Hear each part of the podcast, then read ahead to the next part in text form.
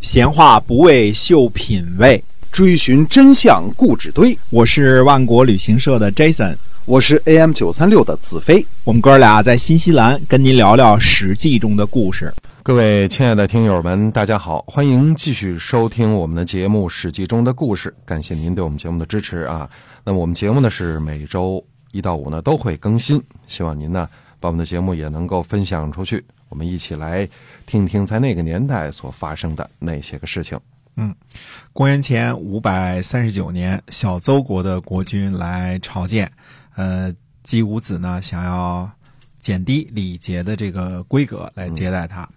呃，小邹国呢是我们说啊，是邹国分出去了一支啊、呃那么泥啊， 泥性的啊啊，那么封在泥这个地方，那么它也算是鲁国的友好邻邦之一啊。那么穆叔呢，就是这个叔孙穆子呢，就就劝告他说：“说不行啊，说说曹国、滕国和两位邹国的国君呢，不忘记我们的友好，我们呢恭敬的接待他们，还怕他们有二心。现在呢又得罪一个睦邻友好，那将来怎么跟其他的国家相处呢？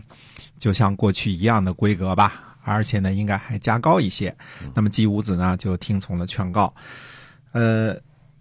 这一年呢，还说个什么事儿呢？还说个燕国啊。那么燕国呢，实际上你看，我们讲了这么长时间，很少讲到燕国的事儿。燕国是一个被冷落了很久的国家了。那么，呃，在公元前五百三十九年之前，我记得可能也就提过一回或两回啊燕，国啊因为那个不是蛮夷，这个燕国不是蛮夷，是是邵公氏的这个直系后裔嗯啊。但是地理位置呢，当时算是比较偏。我们说中国发源的这个文化发源的最主要的地区呢，就是黄河中下游，就是呃，从这个陕西、山西、河南。呃，这个到山东这么这么这么一线，河北、山东这么一线下来的啊，呃，那么至于当时呢，当时的这个所谓的北京附近啊，以及对哎以北啊，那这个地方呢，还是属于呃偏远落后地区啊。对这个一直到战国时期，也就是种点枣儿、种点栗子啊这些个，呃，不是属于这个特别发达的地区啊。嗯，北京朋友听了别不高兴啊， 这个那时候上海也当不时的发事达啊儿吧？那上海也不算对，没错。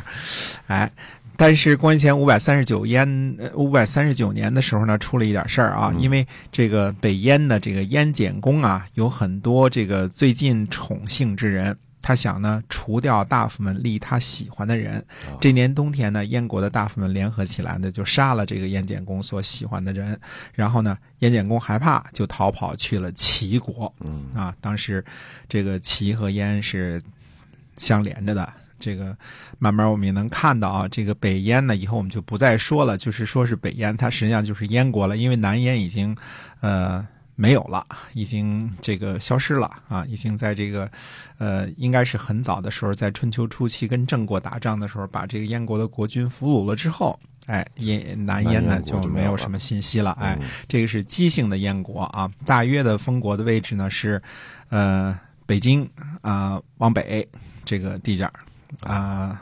这是燕国，他们昌平，昌 平，就北京呃，有可能， 有可能啊，应该现在这个嗯山区比较多的地方了，已经是啊。那么，呃，到后来，其实直到战国初年的时候，燕国呢也不是特别的兴盛，还嗯是属于这个，呃，就是不是受旁边的赵国救济啊，就是受这个。这边的齐国救济啊，在哎赵国、齐国和这个，呃，夹缝之间生存啊。对但是后来慢慢的，因为不怎么打仗呢，反倒慢慢的这个发展起来了。呃，还战国中期的时候还雄起了一把，差点把齐国给灭了啊！这是这是以后的事儿，我们再说啊。那么，呃，这个呃，公元前五百三十九年的时候呢，郑国的郑简公去楚国，然后呢，子产担任相礼。楚灵王呢，就设享宴啊，享礼招待郑简公，呃，并且呢，在这个宴会上呢赋诗，表示呢愿意和郑简公呢一起去出猎。那么享礼结束之后呢，子产呢就准备好了打猎的装备，楚灵王呢和郑简公呢就一起呢去江南江南的云梦泽打猎。那么说江南这个云梦泽啊，这个我们老提老说啊，当时长江以南相对来说属于比较落后的落后的地区，嗯嗯，整个的这个，嗯，长江沿线以南啊，都是属于嗯荒地比较多，嗯，当时的这个湖泊的面积呢比现在的大。那就是当时云梦泽呢是现在的几个什么几大湖啊五大湖啊是连在一起的，嗯，哎，都是水泽，都是这个，呃，山林，不没有适合人类居住。不适合人类居住。 对，那么呃，我们说的楚国的发达的地方呢，也主要是这个江北这块儿啊，嗯这个呃，说湖南可能还有点儿这个过啊。基本上湖北湖这北个地方啊，，江哎北，那么大湖呢？我们知道中国那个湖南、湖北那些个洞庭啊，什么这些大湖都是跟基本上跟长江连在一起的啊嗯。但当时是是一大片，就是所谓的云梦泽啊、对这个当时呢，呃，没有开发。后来的时候呢，因为什么呢？这个慢慢人们发现这个耕地可以种庄稼，种庄稼就可以那什么，所以就围湖造田哎啊，来回来去围啊，围着围着呢，就填着填着这湖的面积呢就越来越小了。嗯，嗯对。那么，呃，所以看这个，我们看这个公元前五百四十六年这个弭兵之盟以后啊，无论是楚康王还是现在的楚灵王呢，其实都在很积极的执行这个什么呀，诸侯交相建也的这项政策。嗯啊，这个政策呢得以执行呢，它的关键就在于郑国。郑国呢，它的这个就是说远一点呢，郑国的这个强大呢，是源于这个郑武公和郑庄公时期的发展和扩张啊。嗯这个呃，曾经拥有过差不多七十年左右的小霸主的这个辉煌。那么郑国呢，相对来说呢，算个大国，看跟谁看跟谁跟谁比是吧哎，对哎，没错，哎，他呢应该。呃，排在呢，仅仅排在这个被豁免朝见义务的这个秦国和这个呃齐国之后，嗯啊，等于说，呃，现在霸主是晋国和楚国，对吧？对对那么，呃，G two 嘛，两个头了。嗯那么，但是齐国和秦国呢被豁免了，因为 size 太大了，对吧？嗯没法儿这个朝见。但是第一个没有被豁免的就是郑国，那么郑国呢，应该是排在国力啊和这个，呃，这个重要性啊第五位的一个国家。嗯那么郑国呢，这个其实在齐桓公领导的这个这个霸主时期啊，就是北方同盟和楚国争霸的这个时候啊，它其实就是焦点，对吧？嗯嗯，那么郑国的这个这个和齐桓公啊，一开始的这个不太和和睦，对吧？？嗯它不和睦的这个根源在于什么呢？这个齐桓公开始称霸的时候啊，当时的周王呢不怎么待见这种事儿。那那这是周惠王时期啊，因为周惠王的这个指导思想嘛，就是老爸当家呢，现在出了一老大啊嗯，他稍微有点不太那个什么，所以周惠王呢就指示这个郑文公要干嘛呢？要亲近。呃，北边的晋国和南边的楚国不要依附齐桓公同盟啊，从那个时候就开始了。那么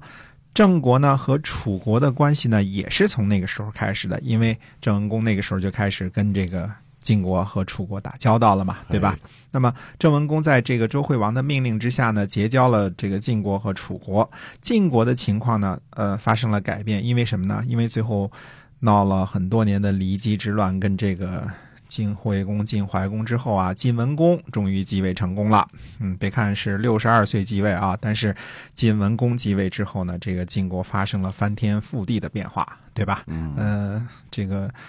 呃经济啊、军力啊、这个文化啊各个方面都呃这个发展的非常快啊。那么晋国呢，最后继承了这个齐桓公的这个遗志，对吧？成了新的北方诸侯的领导者，呃，成了霸主了。那这个时候呢，郑文公呢，其实他就面临着是跟南边儿还是跟北边儿的这么一个选择。哎那最后郑文公呢，实际上他自己是选择了楚成王，他跟这个楚成王，呃，关系比较好啊。嗯那么。以郑文公时期楚成王之强大啊，这个郑文公这个选择呢，并不能算作是个错误，对吧？对，那么毕竟这个很难把宝压在这个内乱不断的这个晋国身上嘛，对吧？没错，那么郑国的地理位置呢，又正好处在天下的中心啊。当时天下的中心是洛阳嘛，郑国就在洛阳旁边嘛，对吧？那么这个处在无论东西南北呢，其实都想挺近的这个中原， 就是在这个中原的这个位置。哎，那么郑国的国力呢，却排在当时我们说诸侯当中的差不多第五位，这样对吧？嗯那么地理位置啊和国力啊都十分的都处在一个十分尴尬的这么一个境界，那么这才导致了后来晋文公之后的这个好多年当中啊，呃，郑国一直处在晋楚争霸。当中呢摇摆不定，嗯那等于是受尽了荼毒啊， 受尽了荼毒，不是，呃，楚国来发就是晋国来发啊相，当于受夹板气是吧？哎，没错，就是夹板器。哎嗯，那么楚国也明白，要想踏踏实实的这个站稳现在这个 G two 的这个位置，就是诸侯交相见也，两两个这个两头政治啊，嗯想在这个当中站稳脚跟呢，那么郑国是个关键。那么对郑国呢，在这个子产的领导之下呢，对于当时的这个国际形势啊，呃，确实是没有误判，他判断的非常的清楚啊。嗯首先呢，郑国呢拥护 G two，哎， G two 呢，嗯，只要 G two 不互相之间打，对吧？嗯那这个就挺好。呃，而且呢，郑国呢，事事都先请示晋国的同意，对吧？嗯能不能去见楚王啊？呃，这个第二次又请示了一次，这个我们国君要去啊，行不行啊？对吧？而且呢，也积极的维护呢和楚国的这种关系，但是他还是比较倾向于这个晋国的。那这个对于郑国呢，其实是非常有利的局面了。我们说这一年呢，五公元前五百三十九年呢，哎，这个郑简公啊就去这个跟着楚灵王去打猎去了，对吧？嗯到云梦泽江南云梦泽去打猎去了。那这个呢，我们说这个等于是这个。楚国呢一直在贯彻着他这个诸侯交相见也的政策，它有很多嗯具体的这个措施啊。呃，公元前五百三十九年呢，齐国的这个子尾族、呃、没了，哎，没了。嗯那晏婴呢就感叹说说，嗯、子尾和这个子雅呀、这个两个这这两个是齐惠公的孙子，应该是啊，嗯这个说他们的这个子孙呢，这个是齐惠公的后代啊。我们说这两个子孙呢还是很贤明的，现在呢死了一个，那归姓的这个陈家呀，应该兴旺了吧？说姜氏呢，恐怕是有危险。嗯呃，齐国呢，虽然被豁免了朝见 G two 啊，但是自己去主动朝见了晋国，对吧？这个其实呢，也是呃稳定北方局势呢，这个还是相当有好处的。对，那么在这种前提之下呢，这个我们说楚灵王的野心呢，呃，膨胀了。嗯嗯，准备呢，呃，召开一次除了晋国、秦国和楚国之外的呢，全天下的其他诸侯的会盟。哎，嗯，他想要这样做呢，其实就是必须得先得征得什么呀？呃，G two 当中实力最大的晋国的首肯。嗯，老大的同意，哎，对的。那怎么样会求得晋国同意这件事儿呢？那我们下回跟大家接着说。哎，是的，看看这个两个大国之间到底怎么哎取得这个共识哈。嗯，好，我们今天呢《史记》中的故事呢，先跟您聊到这儿，感谢您的收听，我们下期再会。再会。